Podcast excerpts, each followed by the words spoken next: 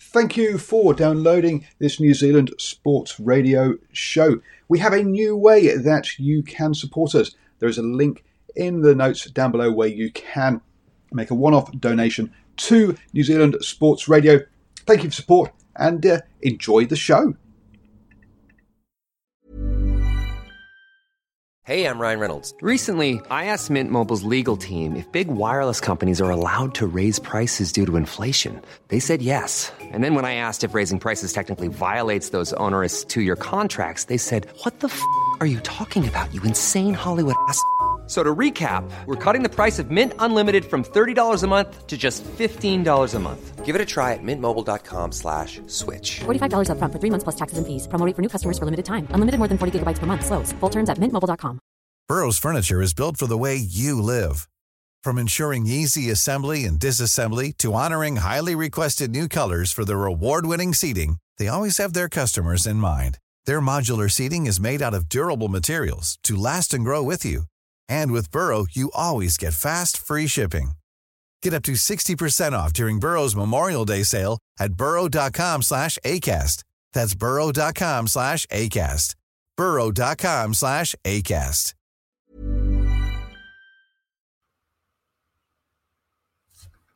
Good evening, ladies and gentlemen, and thank you for joining me tonight on episode 23, season one of The Standoff with Brad here on New Zealand Sport Radio. Uh, here tonight on a Thursday this week, due to the State of Origin uh, Game 1 and the Warriors Awards night um, airing during our usual time slot yesterday. Um, while I'm here live at 8 p.m., you can also catch us um, via our podcast on iHeartRadio at your convenience. Just remember to search for New Zealand Sport Radio. As always, I'm going to cover everything you need to know in the week that was rugby league, including my top stories of the week, a breakdown of the Warriors Awards night, a wrap up of the first State of Origin clash, a preview of the second State of Origin game, uh, and news on rugby league from around the world, including the women's game, the UK, and the New Zealand local scene. So tune in to get your rugby league news and remember to send me comments and questions throughout the show. So let's just jump straight into our top stories of the week. Uh, my top story I've picked this week is that the Bulldogs rebuild continues with Steve Hansen joining the club as a high performance consultant. He's going to be working closely with coach Trent Barrett and his management staff, as well as having some dealings with the players' leadership group.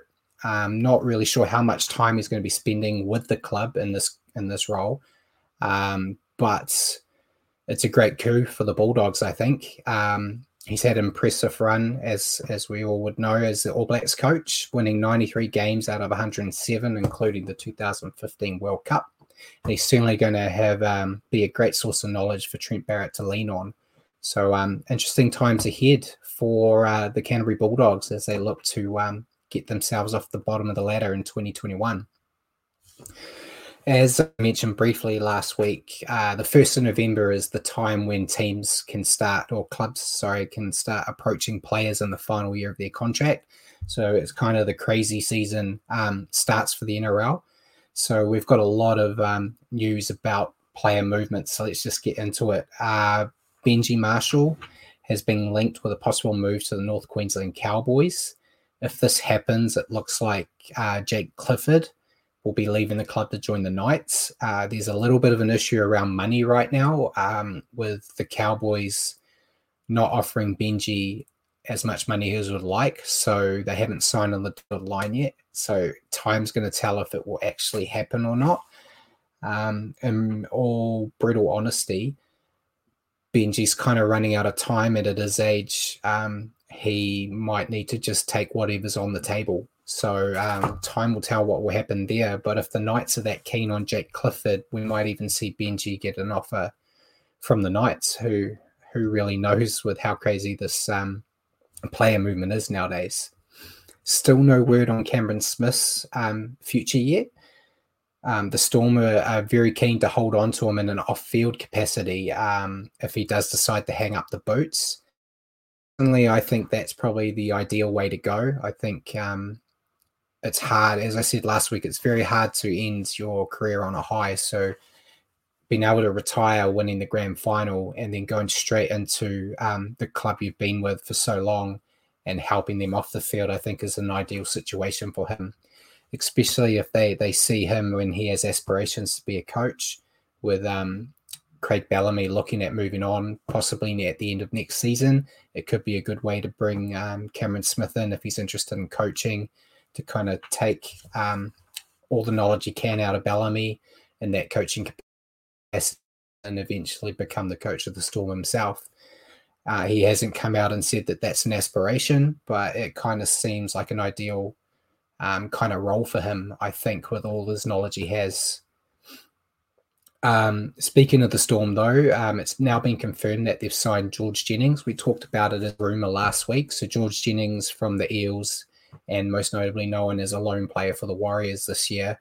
Um, he signed a two-year deal with the club, and um, I think it's a great uh, a great deal for George. Um, he'll he'll definitely develop very well with Melbourne. They're they're very good at getting players that are kind of on the outer with other clubs and turning them into bona fide um, first graders. So great to see how he will develop there. Uh, as a Warriors fan, I would have liked to him to um, have signed a deal with the Warriors, but uh, Storm's definitely um, not a bad place to end up.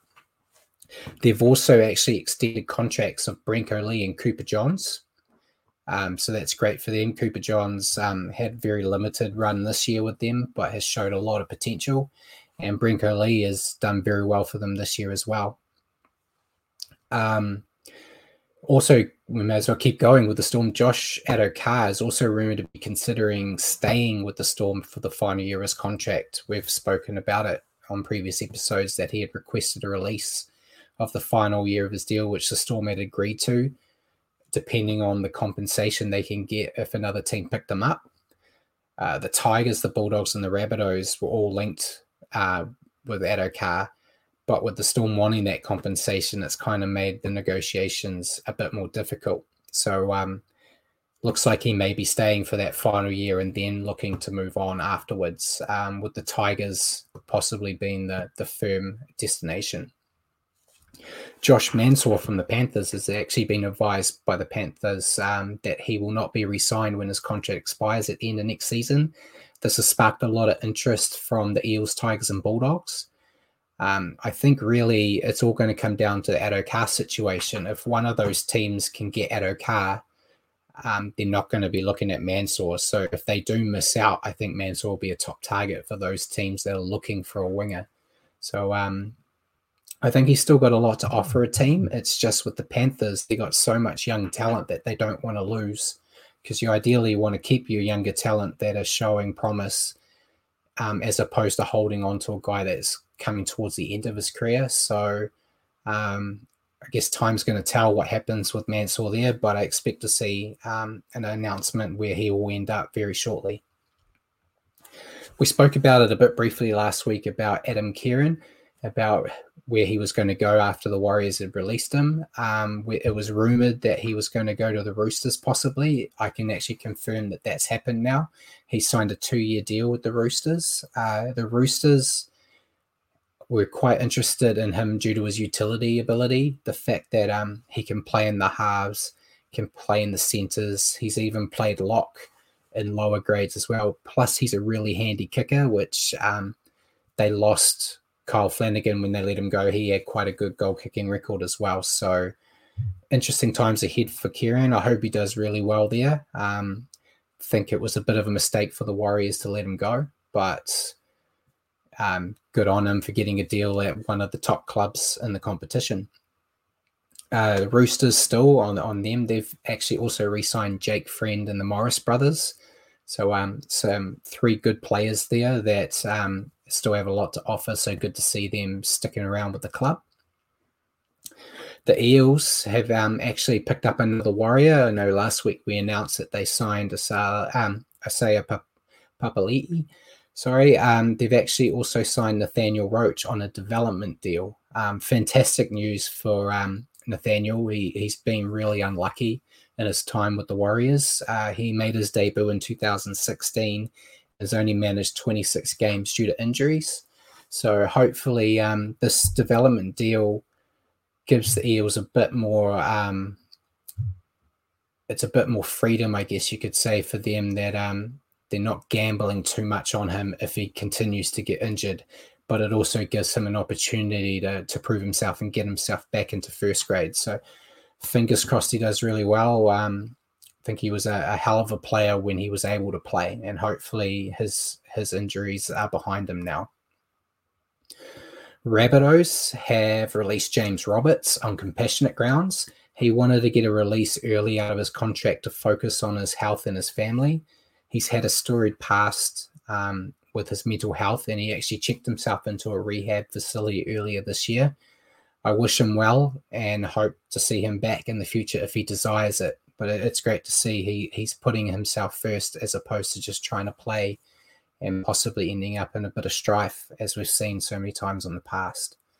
Um, with the news regarding the Toronto Wolfpack, which I'm going to cover a bit later on in my, my Super League section, it appears that Sonny Bill Williams is set to retire. There's no official word from him yet, but um, he doesn't seem that interested in playing for anyone other than the Wolfpack or the Roosters. And um, the Roosters have basically they've they've made no secret of the fact that they want Sonny Bill involved in the club in an off-field capacity um, in a type of coaching role. So if he does announce that he's retiring, I expect to see him with the Roosters in that type of capacity next year. State of Origin was last night, and unfortunately um, for nine, they actually hit a 17 year rating low. Um, leading many to predict that the state of origin uh, will return back to its middle of the season fixture next year. I think the stats been taken a bit out of context. Um, I, I know a lot of people are pointing that fans are a bit burnt out by rugby league now after such a, um, a strange season. But there was also the US elections on last night, which I think would have taken some viewers away from the match. Um, I myself had to watch the the game on my phone because my household was watching the election and I was outvoted on what was on the main television. So um, I guess we can really see if this is a continuing trend um, with next week's game. If the ratings come up again, maybe it was just because of that. If they stay low, it could just be because of the burnout. So I think it will go back to the middle of the season um, once the season's get a bit more normal and away from the COVID. I just think due to that situation of having to reduce the season and that it made no sense for for them to break the NRL season up just to play Origin. So that's it for my news there. So I'm going to go into the Warriors Awards night, which was also last night. Um, it was actually quite a good show. It was about an hour long, and they only had a couple of awards to announce. But in between the awards, they actually showed a lot of footage of the year that was for the Warriors, um, all the struggles with COVID and um, the stories about how the team grew together. And um, it was really interesting show. Um, showed a lot of um, behind the scenes stuff, which I always like to watch. But the the first award of the night was Rookie of the Year, which went to Jamayne Taunoa Brown. Then the Clubman of the Year went to Roger Tuivasa-Sheck the player's player, which is um, obviously by the name, the the player that all his teammates have picked as the best player, um, went to Tohu Harris. Uh, the Vodafone People's Choice Award, which is voted for by fans, um, went to Roger Tuivasa-Sheck. He actually got over 50% of the votes. Um, they they actually gave us who was second and third in that as well, with Tohu Harris um, being second most picked by fans and then Peter Hiku being the third most picked. So um, thoroughly, I think Roger and Tohu were going to be a shoe in for getting that award either way. And then the Simon Mannering medal, which is um, the Player of the Year type medal. Um, Tohu Harris won that, breaking Roger Tuivasa um, Sheck's record. Um, I think he was on three uh, three years in a row where he won the medal. Tohu got it. I think it was thoroughly deserved. Um, in my writing, and on this show, I've talked a lot about how um, how well Tohu played this year, and um, how he kind of held the forward pack together with so many young, inexperienced players there. Experienced guy like Tohu really got those guys together and led by example. So, congratulations to Tohu, and um, enjoy the off season because it's not that long till you have to jump back into preseason training. So yeah, good show, um, good to watch, and let's just crack straight into state of origin. So state of origin was also last night, and Queensland won the game eighteen to fourteen. It was played in Adelaide in the Adelaide Oval. Um, don't want to have to pull the cliche out early, but it was a game of two halves. New South Wales um, controlled the first half quite well, I thought. They used their experience over the Queensland side, which was full of rookies. I think they had eight rookies debuting last night, and they actually came away at halftime leading 10 0. Some quality players, despite the inexperience in Queensland, so 10 0 was never really going to be enough to um, make you feel comfortable. And um, I think a, an unfortunate part, which I want to talk a bit about, was Boyd Cordner. He actually went off for an HIA once again. Um, I've mentioned it before and I'll mention it again. I think he needs to really have a serious um, think about his career and possibly needs to retire. He's had a lot of head clashes. He missed five or six games this year due to concussions. And it's great that he, he still has the desire to play, but his body um, doesn't seem to want to let him. So he might need to to have a think about it and um, possibly hang the boots up himself. Um, New South Wales also lost Cameron Murray to a hamstring injury, and um, losing those two players, admittedly, Cordner did come back in that second half, but um, yeah, it didn't really help their case. Um, before we get into the second half, a lot was said about Wayne Bennett's halftime speech. Um, Bennett himself hasn't really said uh, disclosed any information on what he was saying, but speaking with players after the game, he ba- they basically said that he challenged the halves and Daly Cherry-Evans, Cameron Munster, to um, to really take control of the match. And I think they stepped up with an excellent display of um, tactical kicking in that second half. I was going to jump in here before we were in the second half. In that first half, I mean, we had those two um, quick tries where you saw New South Wales really pull the uh, Queensland defence and defensive players in different directions to create those spaces, which was really well done. Yeah. But it showed a lack of communication with, with, between the players. Whereas I think after that, you saw them much more connected um, and moving as a team yeah. rather than individuals. Uh, and that's sort of stopped yeah. the uh, the leak of points in, in that in that first half already. Um, yeah, and by and not not allowing themselves to be pulled around, perhaps slowing down some of their line speed at times to to, to enable yeah. that as well. Um, yeah, I th- meant that suddenly they weren't giving up as much um, as much territory as well.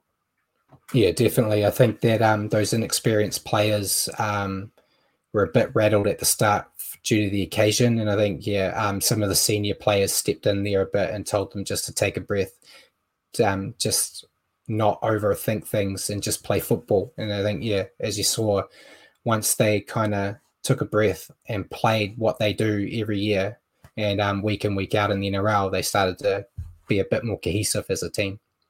Yep. Um, so yeah, um, Queensland found some um, fortune there um, in the second half by trying to play up the middle as opposed to in the first half they were kind of throwing the ball around a bit haphazardly and not really getting anywhere. Um, they started rolling up the middle and they found some um, good opportunities there, mainly through Dane Gagai and Kurt Capewell, their centres causing a lot of havoc. Um, Dane Gagai is kind of, I, I think of him as uh, Queensland MVP. I think he, he's always pretty good in the NRL playing for um, the teams that he plays for um, when he was with the Knights and the Rabbitohs, but he always seems to step it up a gear in the um, in the state of origin, and he had another strong game last night. They um with Capewell and Gagai having a bit of fun out there, the um the Maroons went on a bit of a rampage and they scored 18 unanswered points and um got themselves ahead. And um they basically managed to shut down New South Wales. New South Wales didn't have a lot of opportunities when in Queensland's 20 meter. And um, really just strangled them out of the game, which um, is probably a, a, bit of concern for um, Fittler as he prepares for game two. Um, Josh Addo-Carr did get to score in the 76th minute for New South Wales to set up a bit of a tight finish. There was a little bit of controversy, which has been talked about today, um, where Felise Kaufusi got simbined for slowing down play the ball um, in the dying stage of the game, and um, Gerard Sutton actually ended the game after the simbin. He said that was it. Where um, Cooper Cronk actually spoke after the match and said that he thought New South Wales should have received a penalty and been allowed a chance to win the game from there. Paul Kent also came out and demanded that Gerard Sutton should be stood down after his performance as the referee. Um, it's not the first time this year Gerard Sutton's been criticised, and I'm sure it won't be the last. Bit hard for me as a Queensland fan. I was fine with them ending the game there, obviously. Um, but I can definitely see New South Wales fans' point of view where they could have had a bit of time. There was one or two seconds kind of left on the clock. Um, but that's football for you, really, unfortunately. Um, so that means Queensland lead the series 1 0 right now. Um, but last year, they actually also won the first game by the same margin, 18 to 14. And then they went on to lose the series 2 1. So you can't really count New South Wales just um, out just yet. So if we go to my picks, I actually picked New South Wales. So I am 0 for 1, um, unfortunately. And that will lead me into my preview of next week's game, which is the 11th November, Queensland versus New South Wales in ANZ Stadium in Sydney. Um, we've actually had news today that AJ Brimson is out for the series for Queensland um, with a foot injury. The type of injury was actually really complicated to say, so I'm just going to say a foot injury because um, I haven't got my doctorate yet. Um, Valentine Holmes had a suspension but is back for next week, so he's the most likely candidate to come in and replace Brimson. But unfortunate for AJ, I thought he played really well last night and um, definitely looked like he was going to continue to have quite a good series. So very unfortunate for him. Um, on New South Wales side, Cameron Murray, as I said earlier, went off injured with a hamstring. He's been ruled out of the series as well, so a big loss for New South Wales. Um, but um, I think really that New South Wales' biggest problem, possibly they won't they won't say it, but I think they may have gone into this uh, the first game a bit overconfident. Um, Queensland had a lot of um, injured players a lot of a lot of stars off the park. To um, just a bit too overconfident, and I don't think they'll underestimate Queensland for a second game in a row playing in Sydney gives them a bit of an edge, I think, um, especially with fans allowed at the grounds. You're going to have a lot of New South Wales supporters there backing them. Um, but Queensland showed that they've got the goods despite missing plenty of talent. So it should be a good matchup. But I'm going to do it again. I'm going to back New South Wales on this one. Um, I'd love Queensland to win.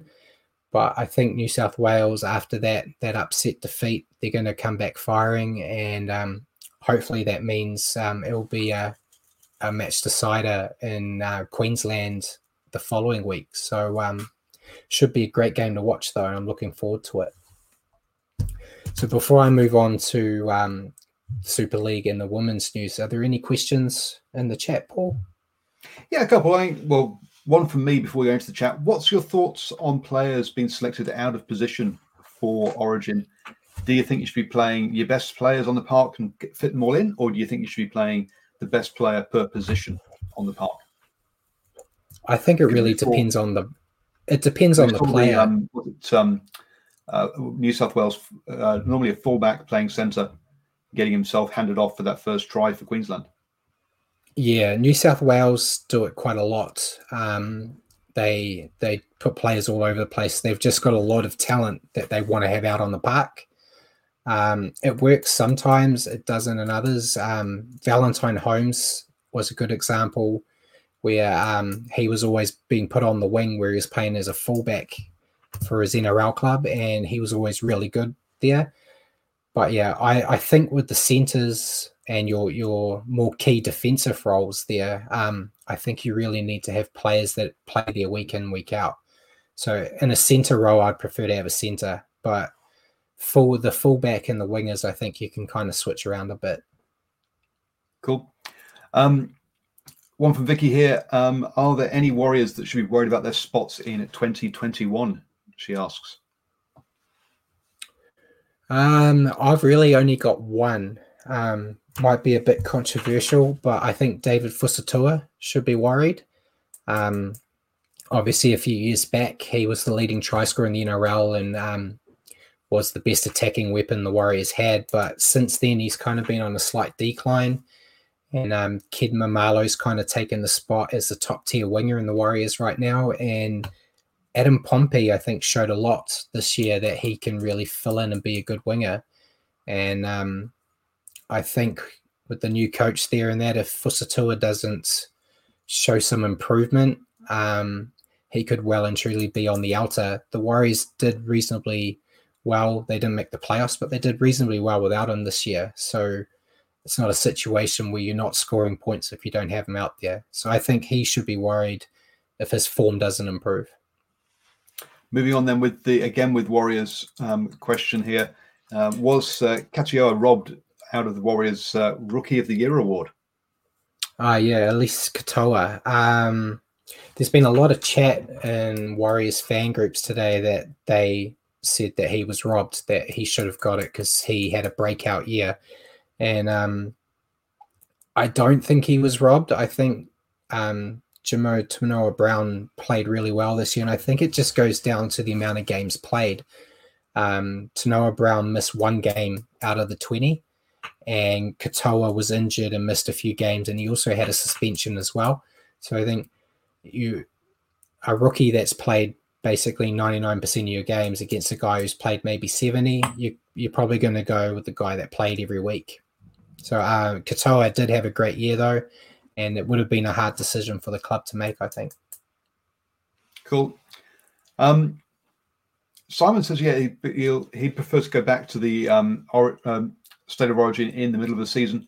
Um, but that does mean that there are some NRL games with with teams missing players, isn't it? Whereas this way around, at least all the teams have all their players for all their NRL games. Do you think that uh, will come into consideration, or do you think that's considered to be a part of, uh, of, of what you just have to deal with uh, in the NRL? Um, I think, to be honest, I think it's just going to go down to viewers. If they see that, if they had everyone watching in November, um, it would stay in November. But if the ratings do continue to drop like they did last night, they'll move it straight back to where it was always getting popular. Um, the the missing players is always a bit unfortunate with Origin, but as a Warriors fan, it doesn't really affect us, so it doesn't worry me too much. Um, and sometimes you can get a, a, few good wins in there against good teams that have no players there because they're all playing Origin. Um, good point here about the Origin play later in the year could affect the international calendar. Um, That's another case too. Yeah. yeah. So they're, they're getting to play it now because there's no internationals. So yeah, um, I'm always going to pick internationals um, over Origin due to being a Kiwi. I like watching the Kiwis play. So um, if I had to pick um, watching the Kiwis play Tonga or Australia, I'm going to pick that over watching State of Origin in November. Yeah. Good one then for leaders into that Super League news. Um, which Super League player would you have liked to see play in the NRL? Um, I'm a bit biased because I'm a Wigan fan, but I would go with Sean O'Loughlin. Um, he's had quite a big, oh, quite a big career in Wigan, and um, we've we've had a lot of hits and misses with Super League players coming down, but traditionally forwards do really well. Like James Graham um, is a big one, but yeah, I think O'Loughlin would have done really well. Um, very similar to John Bateman and his short stint with the Raiders. I think O'Loughlin would have come down here and done really well. I think he's a bit too long in the tooth now to do it now, unfortunately. But um, yeah, I think he would have fitted in really well. Cool. That leads us well into the uh, Super League news. Cool. So we'll jump straight into Super League there. Uh, we talked a little bit briefly last week and in the episodes before that about the Toronto Wolfpack. It's actually now been confirmed that the Super League's rejected their application to rejoin the Super League. Uh, the chairman actually came out and made a statement saying that it would not be right for the development of the competition um, of the Super League to accommodate a team in Canada. Right now, uh, they're going to have meetings this week to decide if 2021's competition will have 11 or 12 teams. Uh, really unfortunate for the Wolfpack. Um, would have been good to see them get another chance, but it's um, I think it really comes down to dollar and cents, a bit like how Paul was talking last week about the cost of shipping players over or shipping teams to Canada to play, even though they had looked at a, a four weeks in the UK, four weeks in Canada type approach. You're still trying to get three teams over to Canada. Um, so yeah, I think right now with COVID and everyone really watching their expenses, um, it was kind of inevitable, I think, um, unless Toronto had done an offer where they were going to just stay all of next year in the UK, which I don't think they were going to do because they need to make money as well. So, um, but unfortunate, but we'll possibly see another team get called up into the Super League. Um, more on that news, though, the Salford Red Devils have actually been deducted three wins from this season following the club's failure to meet the terms of a financial commitment they agreed to in 2013. I tried to get a bit more in depth knowledge on what actually happened, but essentially, it was in layman's terms, they basically got a loan that they had to pay back and they haven't paid it back. So they've been punished by um, getting the three wins deducted. It doesn't affect them in terms of relegation due to there being no promotion relegation um, for this season. Um, but yeah, unfortunate for the players to be affected by some mismanagement by the club. And um, COVID, how it's affected Super League, they've actually changed their playoff structure once again. Um, we talked probably about a month ago about their um, their change to how the ladder was going to be when based on win percentage and stuff. They've actually decided to completely change everything once again. Um, Castleford Tigers and Hull KR have had quite a few COVID um, positive tests, which has effectively ruled them out of playing any more games. So the Super League's decided they're just going to basically stop. There's two more games of the regular season that will be happening this week, and after that, it's straight into playoffs. So they've basically decided that the top six teams will be competing in the playoffs. Um, the top two teams got let's see, got it there. See, got the mighty Wigan Warriors, my teams back at the top. Um, so the top two teams will be sitting out of the first round, with those finishing third to sixth will be moving into elimination matches on the 12th and 13th of November, with third playing sixth and fourth playing fifth. Um, those winners of those games will then go on to face the first and second teams on the 19th and 20th of November, with the winners of those matches to face off in the 27th in the final. At first was St. Helens second, Warrington Wolves a third, Catalans Dragons fourth, Leeds Rhinos fifth, and Hull FC sixth. So that's basically that is your six that will be going into the playoffs. Huddersfield, who's sitting at seventh, they're actually being placed on standby in case any team has to pull out of the playoffs due to COVID. So um, they have a potential chance of making um, the playoffs depending on how the health of the other teams go. Um, so before we go into what that means for the final two games, we'll just cover what happened in the in the games we talked about that were happening this week. Um, there's a bit of an interesting part that happened due to COVID. So um, on the 29th of October, Hull FC defeated Hull KR 31 to 16. On the 30th of October, Warrington technically had two games. Um, they beat Salford Red Devils 24 0. Salford actually didn't play this game as they couldn't actually raise enough players to have a side, so they defaulted. Um, Castleford Tigers pulled out of the game against Huddersfield Giants at the same venue due to COVID. So what that meant is that the Warrington Wolves, since they didn't play a game, they played the Huddersfield Giants and defeated them 19-12.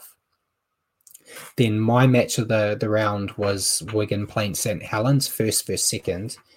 And Wigan defeated them 18-6, which is why Wigan are now back at the top of the leaderboard.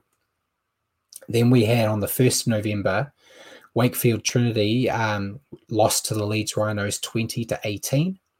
And then the last game of the round was um, the Salford Red Devils, now able to uh, get a team put together, defeated the Catalans Dragons 42 24. So, yeah, a bit of an interesting situation there with Warrington. Effectively, if you look at the, the score sheet there, they played two games, one after the other, even though they didn't. Um, so that means that we've got only two games left of the regular season for Super League. We've got on they're both on the 6th of November. We've got Wakefield Trinity, as you see there, against the Salford Red Devils, and the Wigan Warriors versus the Huddersfield Giants. The interesting part here is if Huddersfield are able to defeat the Warriors, um, St. Helens will take that first place again. So um, Wigan, it's a must win for Wigan if they want to get that first place. Um, admittedly, they still get uh, a week off in the playoffs, but they get a better run. Um, so I've got my fingers crossed for them there.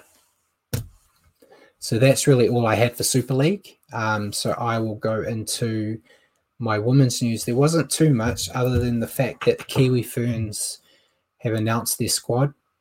Um, they're playing this Saturday at 4 p.m. at Mount Smart Stadium against Whetu Samoa. It's an invitational Samoan team. And um, Crystal Rota, who um, is from the Manurewa Marlins and – normally plays for the Warriors. She didn't play this year due to the COVID situation. She's been named captain for the Kiwi Ferns, which is um, fantastic for her. She's been a, a, very good player since her debut um, in 2016, I believe, for the Kiwi Ferns. Um, they've actually named um, 11 debutantes for this match against Samoa, um, with several standouts from the National Women's Championship getting a call up, which is great to see. Um, I've talked about how good the competition's been in New Zealand for the the women's side. So um, good to see some of them get rewarded with a, a call up to the Kiwi Ferns. Last time these two teams faced was in 2019 in June, and uh, the Kiwi Ferns won it convincingly 34 to 14. So Kiwi fans will be um, hoping more of the same for there, but should be a great game to watch. Um, again 4 p.m. at Mount Smart. There's actually a curtain raiser beforehand, which is going to be fantastic as well, which is going to be Tonga playing Niue. So um, if you're in the area, go down to Mount Smart and watch it because we haven't had any international games um, or any high profile games in New Zealand. So this is the really the only one. We've got the squad there.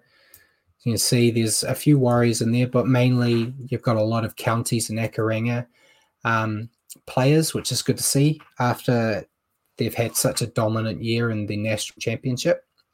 So um, good to see, and yeah, should be a really good game to watch. And then so after that, I'll get into our um, our local league. I spoke last week about the big grand final day at uh, Trust Arena in Henderson. Um, they all the games were won. We've got National Women's Championship. The Upper Central uh, defeated the Auckland Vulcans 12 to 10. Um, then after that, we had the National Men's Championship where the Northern Swords defeated the Otago Whalers 22 to 20. Then the National Women's Premiership, the Counties Manukau Stingrays, again led by now Kiwi Ferns captain Crystal Rota, um, defeated Akarana Falcons 34 to 4. And then the biggest blowout of the day was actually in the National Men's Premiership, the uh, the main event, so to speak. The Akarana Falcons defeated the Counties Manukau Stingrays 64-18. Um, when they faced each other a few weeks ago, they ended in a draw. It was real tight, so I expected another finish like that. But um, the Falcons just blew them off the park. Um, I believe it's their fifth year in a row they've taken it out, but I didn't expect it to be by that margin. So um, it was a great day, a lot of good talent that you could watch, and um, hopefully we see some of these players um, get a shot in the NRL. We've seen um, what the Kiwi Ferns have done by selecting so many of these players from the women's side. Hopefully the men get a, a opportunity to test themselves in the NRL in the years to come. So that's really our show this week. Uh, next Wednesday, um, we're going to be back on Wednesday next week and it's kind of going to be our season finale. Um, I'm awaiting well, confirmation. Get to that. Um, Simon does yep. have one more question for you. Oh yes. Being, being, a Wigan fan, what do you think of the Wigan's new logo? Um, yeah, I uh, I like it. I think um, it's still a bit new to me. Um, it's a darker shade of red than I'm used to seeing with them. They're generally the cherry and white. So it's usually a bit brighter. It's, kind of a darker red, which is a bit different. But um, Simon might know more than me why they decided to change. I, am not too sure, but um, yeah, I, will I'll grow. I'll grow into it. Yeah, it's, it's the, old the old logo with the uh, the old coat of arms kind of thing. Um, some fun yeah. ones there, showing it, comparing it to a Costa Coffee logo um, sign. um, but uh, yeah, clearly it's yeah, a big, a, a, big, a much modern, much more modern uh, logo um, than we've uh, than they than they had recently, as you can, uh, I guess, as people can see there. For those that uh, don't remember the old uh, the old logo. Yeah. Um, so yeah, um, I'm looking to have a special guest um, for next week's show. Um, just waiting on confirmation before I announce who it is. Um, but hopefully, um, I will have him on board next week. I'll announce it on Facebook as soon as I've got the the confirmation. Um, so once you see it on Facebook, if you've got any questions you'd like to throw to this person, let me know, and um, it should be an interesting show. Um, we'll be discussing the the year that was, what next year will bring for uh, NRL in general, and I think it'll also be um, a good time to do our end of season awards show. We've talked about it briefly last week, but how we do some awards that um, if you've got some suggestions for categories you want on the award shows, flip them through, and um, we'll put something together. And um, should be a great night. I'm really looking forward to it. So, um, thank you all, ladies and gentlemen, for tuning in tonight and joining me on New Zealand Sports Radio show The Standoff. For your weekly update on rugby league, tune into the podcast on iHeartRadio or Facebook. Just remember to search for New Zealand Sport Radio. Thank you and good night. Mom deserves the best, and there's no better place to shop for Mother's Day than Whole Foods Market. They're your destination for unbeatable savings, from premium gifts to show-stopping flowers and irresistible desserts. Start by saving 33% with Prime on all body care and candles. Then get a 15-stem bunch of tulips for just $9.99 each with Prime. Round out Mom's menu with festive rosé, irresistible berry chantilly cake, and more special treats. Come celebrate Mother's Day at Whole Foods Market Mom deserves the best, and there's no better place to shop for Mother's Day than Whole Foods Market. They're your destination for unbeatable savings, from premium gifts to show-stopping flowers and irresistible desserts. Start by saving 33% with Prime on all body care and candles. Then get a 15-stem bunch of tulips for just $9.99 each with Prime. Round out Mom's menu with festive rosé, irresistible berry chantilly cake, and more special treats. Come celebrate Mother's Day at Whole Foods Market Market. Hey, it's Danny Pellegrino from Everything Iconic. Ready to upgrade your style game without blowing your budget? Check out Quince. They've got all the good stuff shirts and polos, activewear, and fine leather goods, all at 50 to 80% less than other high end brands. And the best part? They're all about safe, ethical, and responsible manufacturing. Get that luxury vibe without the luxury price tag. Hit up quince.com slash upgrade for free shipping and 365 day returns on your next order. That's quince.com slash upgrade.